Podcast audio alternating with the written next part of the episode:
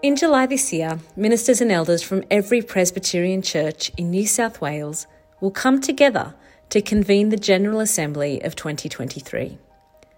One of the most pressing matters to be discussed, again, is the debate on women elders. Specifically, the vote to restrict the office of eldership to males only.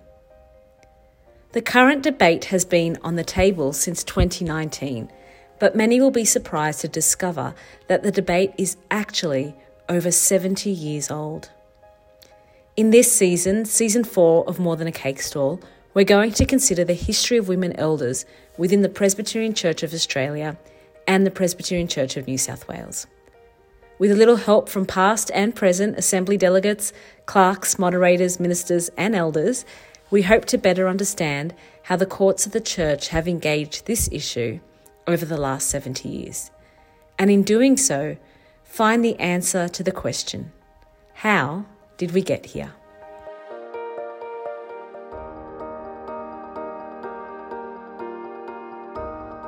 We finished our last episode with Union, which was actually the division of the Presbyterian Church of Australia.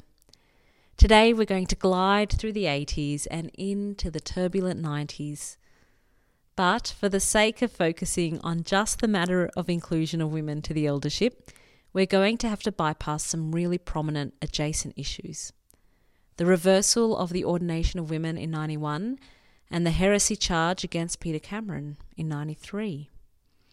I wish I had the time to go through these two historic movements in more detail because I think they really significantly impact our Presbyterian church culture in New South Wales, both in the way women experience church and in the tone we employ when we debate what we now call the women's issue. Maybe that's an article for the website once this season wraps up. But I also want to acknowledge that, for the most part, the men and women I mention in this and future episodes are battle weary. On both sides of the debate, there is a lot of pain, a lot of grief, and still open wounds. I'm trying to tread carefully as we study their lived experiences, which have, for better or worse, shaped the culture of our denomination today. So, what happened after Union? At the PTC Melbourne Ministers' Conference of 2004, Reverend Bob Thomas explained that the crisis that faced the Presbyterian Church after Union was twofold. Firstly, its continued existence, and secondly, what that existence would look like. He explains the dilemma. Would the Presbyterian Church of Australia get back to its roots and be evangelical and reformed, or would it be a moderate, traditional type of Presbyterian church? The only valid reason for us to continue was to get back to our roots and be evangelical and reformed. So that crisis was upon us almost straight away. So the remaining Presbyterians, those from the Reformed and Evangelical camp, got to work in earnest to reform the church and purify her theology. I'm sure that happened in the day by day preaching and ministry of the church, but also, most tangibly, through the courts of the church. How did they do it? Thomas explains. How did we do it? We did engage in serious prayer. We used to have regular monthly prayer meetings in various manses and would pray for the whole situation of the church. We became very serious in our study of the scriptures and of the Westminster Confession of Faith. Older ones mentored younger ones. We had help from the Sydney Diocese we learned to support one another and back up one another. If one of our younger men was under attack by the old guard, one of us would get up to defend him and deflect the attack. We broke the gerrymandering that the traditionalists had in the assembly, and we waited on the Lord's timing. We made decisions regarding positions on committees, boards, and positions in the church. This was serious work. We see their persistence in the minutes of both the state and federal assemblies, especially through the 90s. The denomination attempted to make a stand on many significant theological issues, including the incompatibility of the Masonic temple with the gospel and the Presbyterian response to the charismatic movement that was growing in Sydney. But the most persistent opposition was directed towards the inclusion of women in the formal offices of the Church. Confusion reigned over whether the states or Federal Assembly had powers over the office of eldership. When the GAA opened up eldership to women in 1967, most of the states followed her lead. But now, as these states attempted to restrict women from eldership, it seemed unclear if they had the power to do so. In 1984, the General Assembly of the Prezi Church in Queensland rescinded their decision to include women in the eldership. But then, in 1985, members of the PCQ petitioned the GAA asking them to rescind the 1984 PCQ decision to rescind their previous decision to include women in the eldership. Did you get that? In 1969, the PCQ said yes to women elders. In 1984, the PCQ said no to women elders. In 1985, members of the PCQ asked the General Assembly of Australia to tell the PCQ, you must have women elders. But the GAA could not act on the matter because the basis of union, we'll learn more about that a little later in the episode, expressly put eldership in the governance basket. That is a matter for the states. This is important because it's going to come up again and again and again further down the track. But for now, what you need to remember is that the GAA, the Federal Assembly, is concerned with issues of doctrine, and the State Assembly, issues of governance. The 1985 GAA received two other overtures regarding the formal offices of the Church, and so they formed an ad hoc committee called Office in the Church to consider them. The committee returned to the Assembly three years later, explaining that because of the diverse range of opinions held by the committee members, the committee had to put out six different papers on the matter. Reverend Bruce Christian, who convened the committee, explained. The replies received reflect exactly the same diversity of opinion which exists among the members of the committee.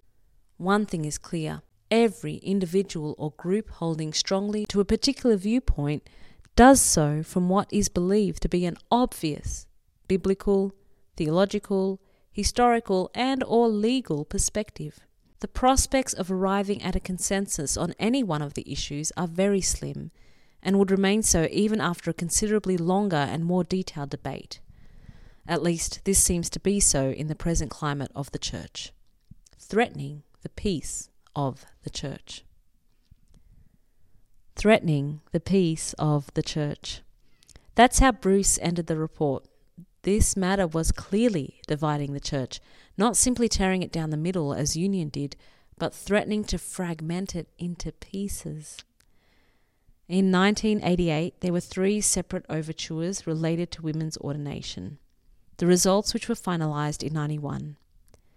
The Assembly clerk received communications from the federal PWA and local church sessions, who encouraged the Assembly to put the debate on women's ordination aside for the sake of unity and to focus on evangelism. These two communications created the impression of a dichotomy Either you get your theology straight or do evangelism. The 1988 GAA clearly separated out women's ordination to word and sacrament from women's ordination to the eldership, ensuring that they now had the power to make the decision on ordination. The minutes recall the Assembly declares that ordination of women to the ministry of word and sacrament is a doctrinal matter and appoint a committee to prepare an overture on the matter before the Assembly. You see, in the debate, some proponents for women's ordination argued that as presbyteries ordained ministers, the matter could only be decided at the presbytery level. Some argued that it was a governance issue and therefore a matter for state assemblies. And so the 88 GAA took it on themselves to declare that ordination was a doctrinal matter and therefore determined at the Federal Assembly. Before we move into the 90s, we need to make one last stop in the 80s, this time at the 1988 General Assembly of New South Wales, where a report was presented by the Committee on the Spiritual Condition of the Church, who had spent Three years encouraging frank discussion amongst its own members and requested information from people who, through their experience, are able to make informed statements. Their report is heartbreaking. It reads It would be impossible to deny that discord and bitterness exist in our church, and that these sins are hampering the proclamation of the gospel and the upbuilding of the people of God. But it is not correct to say that these faults have rendered the church totally ineffective. They also identified that some of the potent sources of unrest that were identified were A. The experience of church union, which taught people to think in a political fashion. B. That having experienced the trauma of division, it was easier for people to face division again. And C. The opinion has been expressed that division in the courts of the church is much more common than it was in the past. The politicization of the courts of the church reveal an underlying trauma which stems from union, a trauma that almost created a level of indifference to division in the church. The division was more entrenched than previously experienced and more intense. It's important that at this end of the debate we remember the discord and bitterness, the grief and heartache experienced by the men and women who went ahead of us and the context in which their decisions were made. At the 91 GAA, the Federal Assembly were ready to make a once and for all decision about the ordination of women to the Word and Sacrament. The Assembly began and an urgent question was raised. Was the political division that had become so entrenched in the courts of the Church preventing the Church from doing important gospel work? The outgoing moderator thought so. In his opening address, he denounced that the church had spent so much time fighting over secondary issues.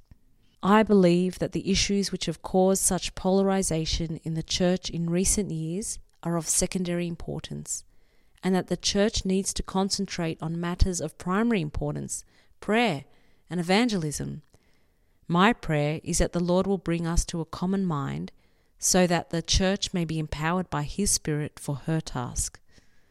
However, despite the things which at present are hindering our effective witness, I believe that there is great cause for optimism.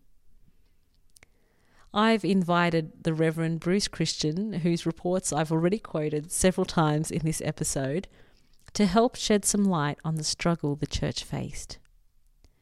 Bruce, with the gift of hindsight, do you agree with Stubbs' assessment that the debates of secondary importance hindered the effective witness of the Presbyterian Church?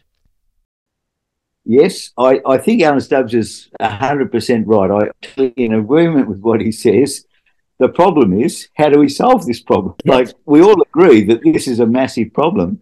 Uh, obviously, our main concern is preaching the gospel. Um, we're, we're living in a world that's rejected God and rejected the gospel, and we've got an extra importance to, to shed the, you know, spread the gospel and to sh- share it with as many people as possible. And anything that hinders that is a problem. So if the church gets bogged down in other issues, that's going to hinder it to some extent. That some of these other issues aren't things that we can just walk away from. The big thing with sharing the gospel is that what the world is interested in is how we relate to each other when we disagree with each other. And I think that's the thing that we've got to do in all of this to relate to each other well.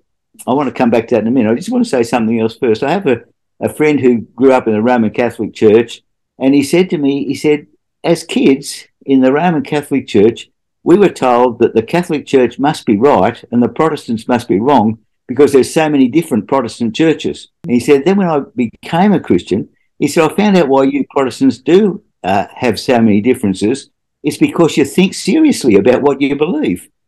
And that's what causes the differences. And there's things that we've been debating about for years mm. and we've never been able to solve it. Whether baptism should be available to children under the covenant or whether it should be reserved for people who are adults who can make a decision for themselves, we've never solved that problem. So we have different denominations. We can't live together because of governance. We can't live together with dif- a difference of opinion like that.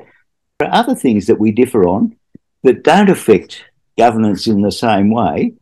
Um, I have good friends, and we disagree on things that are important to both of us. One is on the interpretation of Gen- Genesis chapter 1 and the creation story and what, what that really is. But that doesn't affect the way we operate as a church. And the way we relate to each other as we disagree is important, I think, for our witness to the world.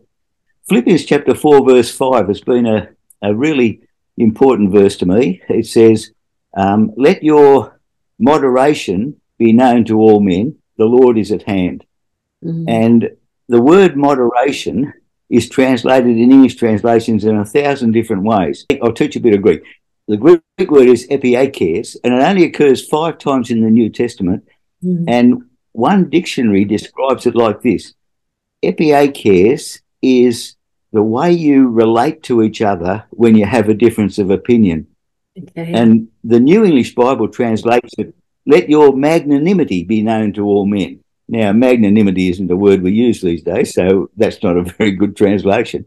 But it really hits what the Greek word means. Ma- I don't know any Latin, but I think magnanimity comes from big life. Yeah. Magna is big and animus, you know, animus, life. Um, so it's that your big heartedness being able to. So it's, it's about how you agree to differ, but resolve to love. I think we're never going to solve this problem of of the, we're dealing with about um, ordination of women and women in the eldership. Now, the difference is with this ordina- this women's question is that it does affect the way we operate as a church. We either have women elders or we don't have women elders. I mean, we can agree to have a difference of opinion, but when it actually comes to the structure and the governance of the church, we've got to make a decision. Um, and Alan Stubbs is right. We've got to not let this stop us from demonstrating to the world that we that we love the Lord Jesus and we want other people to know and love the Lord Jesus as well. So it sounds like we weren't magnanimous or, you know generous with each other then when these debates were happening. Is that is that a, a fair? Well, it's even when we try that that did occur because we're where we feel strongly about it. It's important to us. We don't just brush it under the carpet. We say we've got to deal with this. Mm-hmm. But we haven't always related well to each other as we've debated it, I think. Mm-hmm. And that's, and in our human, fall, fallen human nature, when we're excited about something, it's hard, it's hard not to really, you know, hammer it home. I, I, was I was leading a committee to deal with this whole problem right through the 1990s. We met for 10 years and we didn't solve the problem. And we had to report to the GAA that we couldn't solve the problem. Um, but we had people on the committee of different persuasions and we got on well together in terms of the way we spoke to each other, the way we listened to each other, the way we read what, what each other wrote, and we took it seriously. But at the end of the day, we had to give a report and we couldn't that we differed on what we were putting in the report. But if I get back to how we relate to each other, if I could just say that um, that the first church I went to when I was ordained, there were already women on the eldership. There were already women elders there, and they knew how I felt about it. That I wasn't happy with the church ordaining women to the eldership. That the women knew that, but we got on really well together. I let them do all the things that elders do. I I, I had to say to myself, if I'm going to be part of the Presbyterian Church and the Presbyterian Church says it's okay for these women to be elders, even if I disagree with it, that's what I've got. And I either leave or I make it work. And so they felt a little bit awkward because of what I believed, but I hope I didn't ever f- make them feel as if they weren't wanted or they weren't valuable in mm. what they're doing. And then I went to another ch- another congregation that already had three women elders on it and, and when they were wanting to call me, I made it clear what I believed, and they knew that. And and again, I worked well. And one of those three women was my most faithful elder and the most helpful elder of all. Like she was the one who was always at the prayer meeting, always at the Bible study, and she was just wonderful, a single woman, and uh, and she was such a great help to me and such a encouragement to me. And we we could work together, even though she knew what I believed, and I, I didn't change what I believed. I think that's the sort of thing we've got to try and do. But you can do that at a local church, but it's very hard to do that in the assembly. Alan Stubbs is right, but I'm not sure. I'm not sure we could have, in hindsight, I'm not sure we could have done it differently. Bruce's audio is a little bit garbled here, and then his internet cut and he dropped out of the chat. But to quickly connect to what he's saying next, he explains they couldn't have done it any differently because there were a lot of wounds from a decision they had been lumbered with the 1974 decision to ordain women that was made when the remaining Presbyterians had left the assembly and went into the Camberwell assembly. If you've forgotten or missed that, you need to listen to episode one. Yeah, yeah, yeah. and and it would have been better if they'd said, if the pre-union church had said, "Let's, this is a major decision that affects the way we operate. Why don't we wait till after union to make this decision?" Yeah. Um, but anyway, so that didn't help our that didn't help the way we way we dealt with it afterwards because we were already upset about that. We dealt with that emotionally. So, how do we navigate the tension between getting our theology right and proclaiming the good news of the gospel? I don't know, Sylvia. There's no silver bullet, but I want to keep trying at it. I, I try to make it clear that I'm I'm good friends with people I disagree with um, in terms of our agreement on the gospel, to stress the fact that we agree on what the gospel is and how important it is. If if I do, if I really do believe in my heart that the Bible says that God made men and women differently, and He made them to complement each other and not to be the same, and that ought to be reflected in my marriage and in my church if that ought to be, if if I think that if I think that the Bible says that clearly, then it becomes a theological issue that I have a church that operates consistent with what the Bible says. Bruce, earlier you made the observation that you thought we would never resolve this issue as a church. Where does that come from? Is that just being battle weary?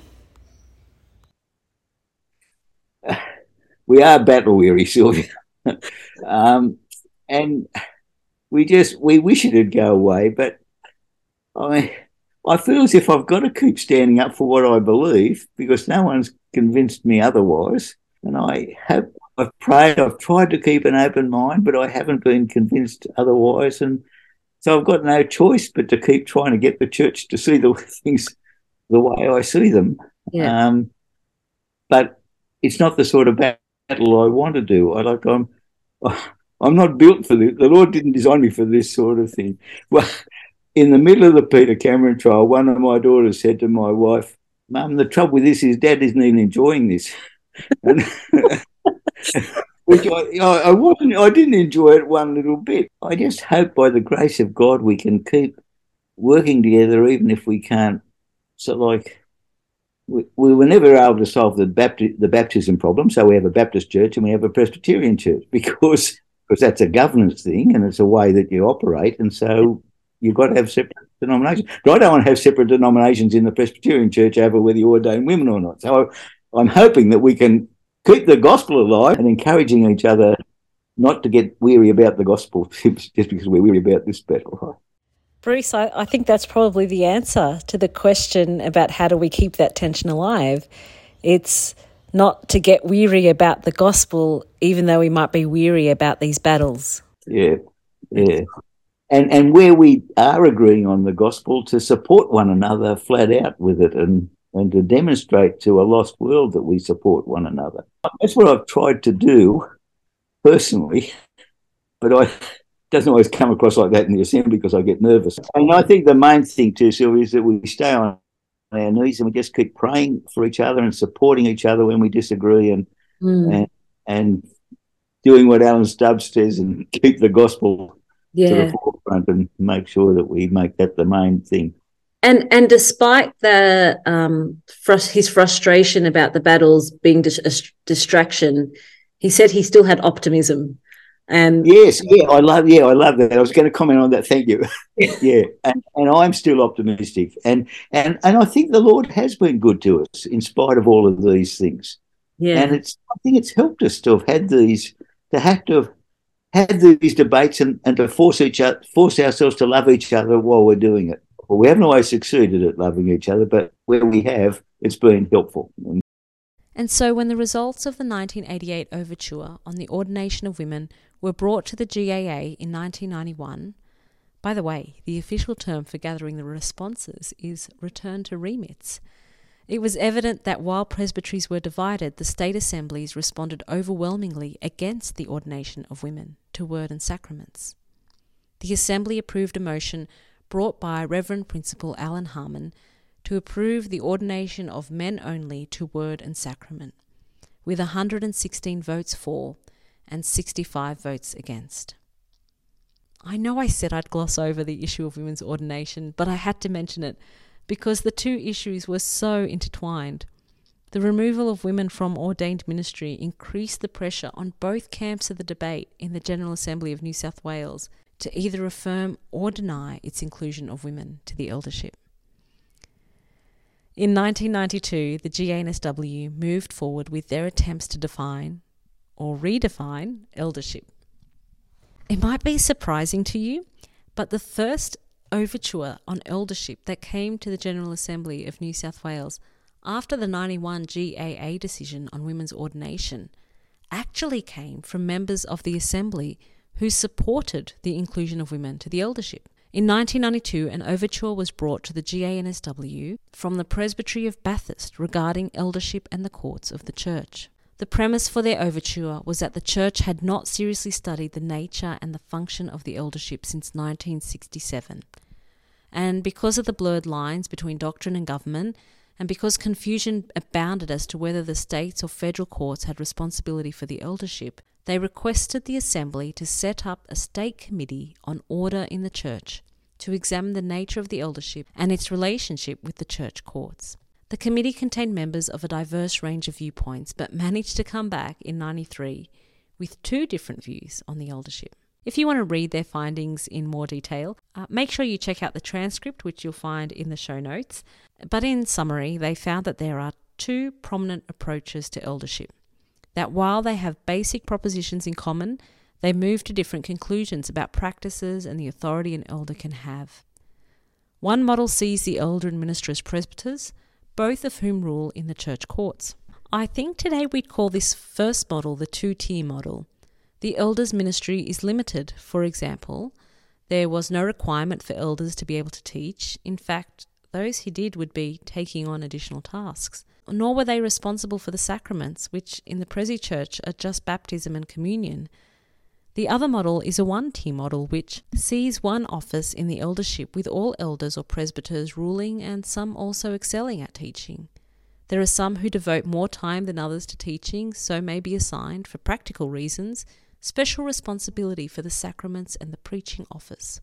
The committee noted that both models have long histories and advocates rely on both history and biblical scholarship to justify their use. They identified a generational shift. The first model, the two tier model, was known by older ministers and elders, and expectations of the second model were raised by more recently ordained ministers. Their report was received by the Assembly, which also approved the production of a booklet on the elder and the church courts as comprehended in the report. The following year, the committee returned to the Assembly with an almost completed booklet, but their report to the Assembly explained. There has not been unanimity on the committee about all subjects raised or on the extent of questioning which should be allowed about the functioning of the church courts. However, the committee in general has made considerable effort to accommodate different views for the sake of getting the booklet in the hands of elders and interested church members. The committee was thanked and discharged, and the booklet published and distributed across the state. If you're interested, the booklet titled The Elder and the Church Courts is available at the Ferguson Library. It helpfully spells out the two views on eldership that were outlined in the report the biblical use of terms such as presbyter and overseer, the history of debate on eldership in the Western Reformed tradition, but I couldn't help but notice that there was not a single reference to gender in its 52 pages. a sure sign of the committee's divided opinion on the matter. In 1997, just three years later, another overture came before the General Assembly of New South Wales, asking her to ask the Federal Assembly to give permission to elders set apart by presbytery to perform special pastoral work, including preaching, performing pastoral duties, and administering the sacraments. Mostly in response to the large number of ministerial vacancies in regional churches. The GANSW was challenging the GAA to allow elders to perform and administer the sacraments, a role that had been tied to the minister's responsibilities, and since 1991, only to men.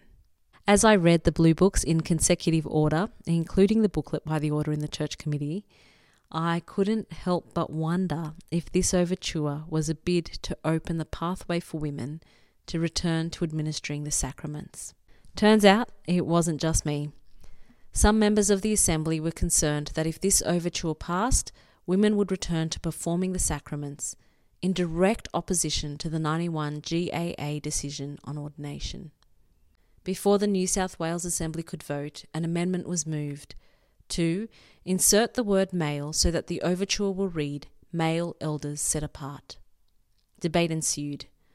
The competency of the amendment was challenged, and the moderator ruled that the amendment was, in fact, incompetent. The overture did eventually go to the GAA, but with the amendment, ensuring that only a minister could authorise the elder for the sacraments, and all such cases to be duly reported to the presbytery. This was not the only overture concerning elders that the 97 GANSW considered. The next overture was a preemptive response to discussion that would be had at the GAA just a few months later. The overturists petitioned the Assembly to reaffirm its commitment made at the New South Wales General Assembly in 1969 for women to be eligible to, to be elected to the eldership. The competency of the motion was challenged on the grounds that it was not competent for the Assembly to pass a motion that implies it is possible for members of the House not to be committed to the law of the Church. The overture could not be passed because it meant that those who would not affirm the ordination of women would be disagreeing with the law of the Church, which at their ordination they had vowed to uphold. You see, those of us in the Presi Church of New South Wales who have taken vows, whether as ministers, licentiates, elders, or deaconesses, have signed a document called the Formula, which declares that, in the station given us, we shall assert, maintain, and defend the doctrine, worship, and government of this church. And so the moderator ruled the motion incompetent. The overture could not pass. Dr. Helen Clements, the elder who had stated the overture, asked that the Assembly note that the overture had, in fact, been well supported when it reached the Assembly clerk. From sessions and other church bodies in 63 pastoral charges, as well as 871 individuals who wrote or supported parish letters. So, although the overture was deemed incompetent, the official records would minute the initial support given to the overture. But even that wasn't the end of the debate. Immediately after, another motion was moved by Reverend Dr. Ewan Brown. He asked that the Assembly request the GAA to correct the inconsistency that exists about who may be elders in the Church and declare that it is a matter of doctrine and government. But the competency of Reverend Dr. Brown's motion was challenged and ruled incompetent. Even so, the exact same issue was debated just two months later at the 97 GAA.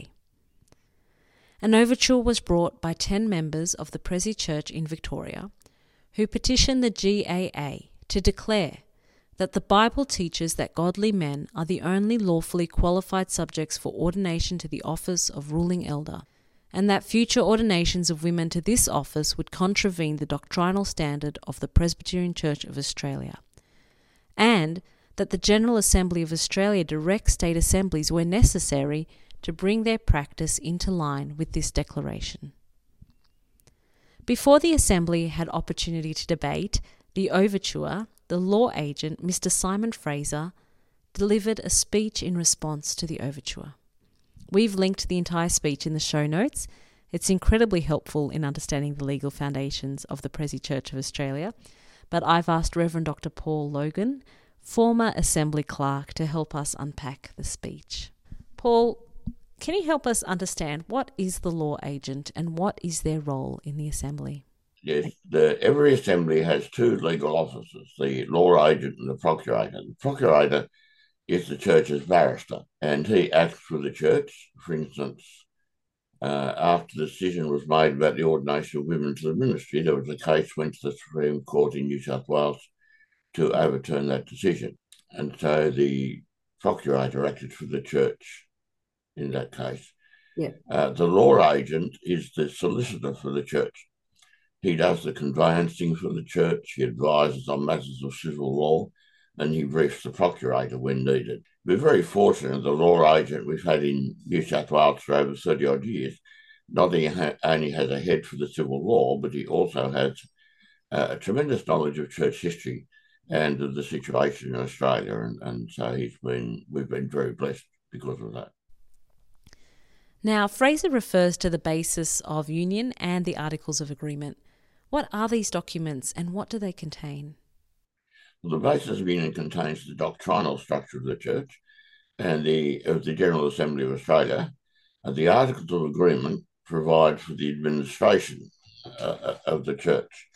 And it deals with the Articles of Agreement, which were revised at the 2001 centenary of General Assembly of Australia, deal with matters of uh, training of students to the ministry, the admission of candidates to the ministry, reception of ministers who come from overseas and from other churches, uh, overseas missions, um, relations with the national bodies of other churches, overseas churches, a national journal, Christian education, chaplains to the Defence Forces, and those sorts of issues. The Articles of Agreement deal with the system of government in the Church.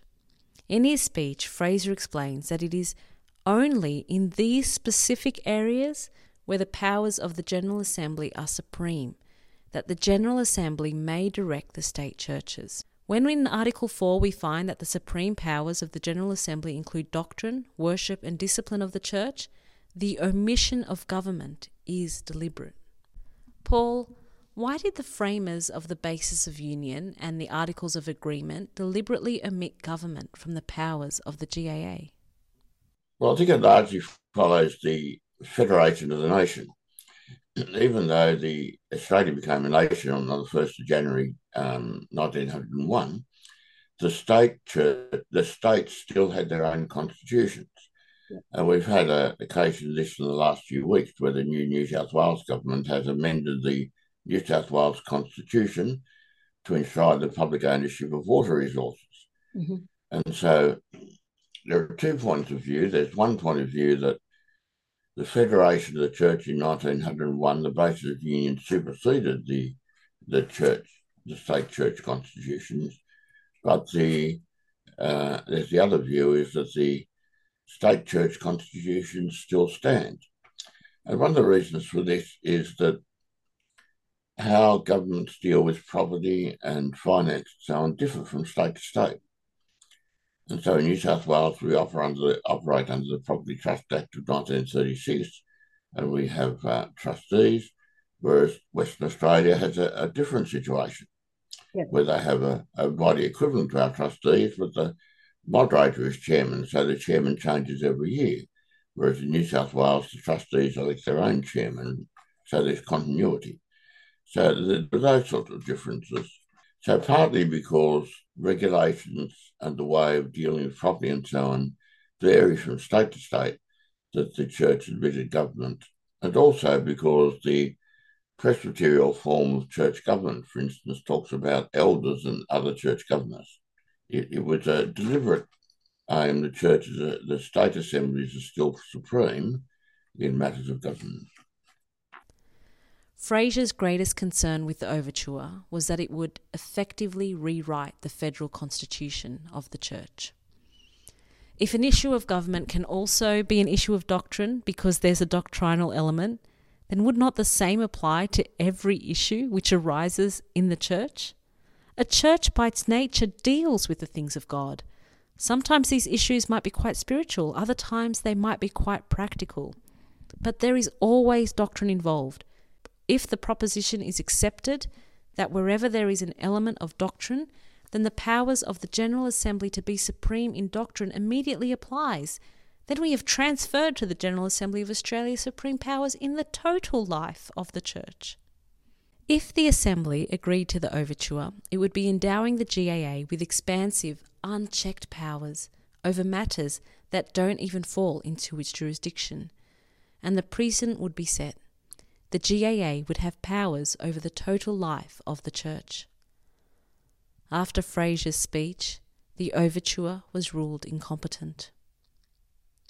The law agent's speech made it clear that if women were ever going to be excluded from the eldership, it would happen on a state by state level. And so, at the 98 GANSW, two related overtures were brought from the presbytery of the Hastings. The first overture, number six, concerning women in the eldership.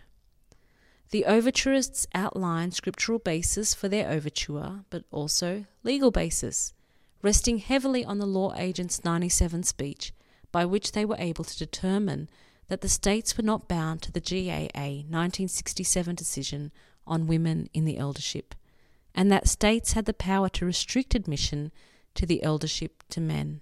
The Presbytery of Hastings overtured the Assembly to 1. Declare that only suitably qualified men are eligible to be ordained to the eldership. 2. Resolve to retain existing women elders in office. 3. Resolve that there be no further ordinations of women to the eldership of the Presi Church of New South Wales. And 4 direct that the code be amended accordingly. But the overture didn't even get to the vote. The minutes tell us it was moved, seconded, and agreed that the overture be dismissed. The second overture from the Presbytery of the Hastings was concerning women serving on assembly committees, overture number 8. The overtures petition the assembly Whereas there is considerable debate within the church concerning the role of women, and the scriptures exclude women from teaching and ruling men in an official capacity in the church, this would eliminate women from serving as elders on assembly committees. Scripture, however, does allow women to teach and serve in the church, albeit not as elders. Now, therefore, the Presbytery of the Hastings humbly overtures the assembly to take these premises into consideration and to 1. Allow each assembly committee to co opt up to four women communicant members of the church to serve on it, with the possibility of additional women in some cases. And 2. Direct that the code be amended accordingly. But when their previous overture, the one that bid to remove women from the eldership, did not pass, this overture was fallen from. That means withdrawn from consideration. And so we move next episode to the 2000s, where I hope to cover about 20 odd years of debate, bringing us to where we are today. I hope you'll join us. More Than a Cake Stall is a podcast by the Women's Ministry Committee for the Presbyterian Church of New South Wales. Season 4 of this podcast would not have been possible without the incredible help of Sue Pacey and Reverend Bruce Meller at the Ferguson Library. I also want to acknowledge the resources that have been so helpful in compiling information. The book Iron in Our Blood by Mark Hutchinson is an incredible resource in understanding the history of the Presbyterian Church of New South Wales. Lecture notes compiled by Nicole Mannix, who's taught on this topic at Ministry Training Women at Christ College, and also to our very generous interviewees who have given up their time, energy, and resources to share their insights and information on these issues. And also to you, our listeners, thank you for giving us the time. We'd love if you would subscribe to our podcast. That'll allow you to hear when the next episode is released.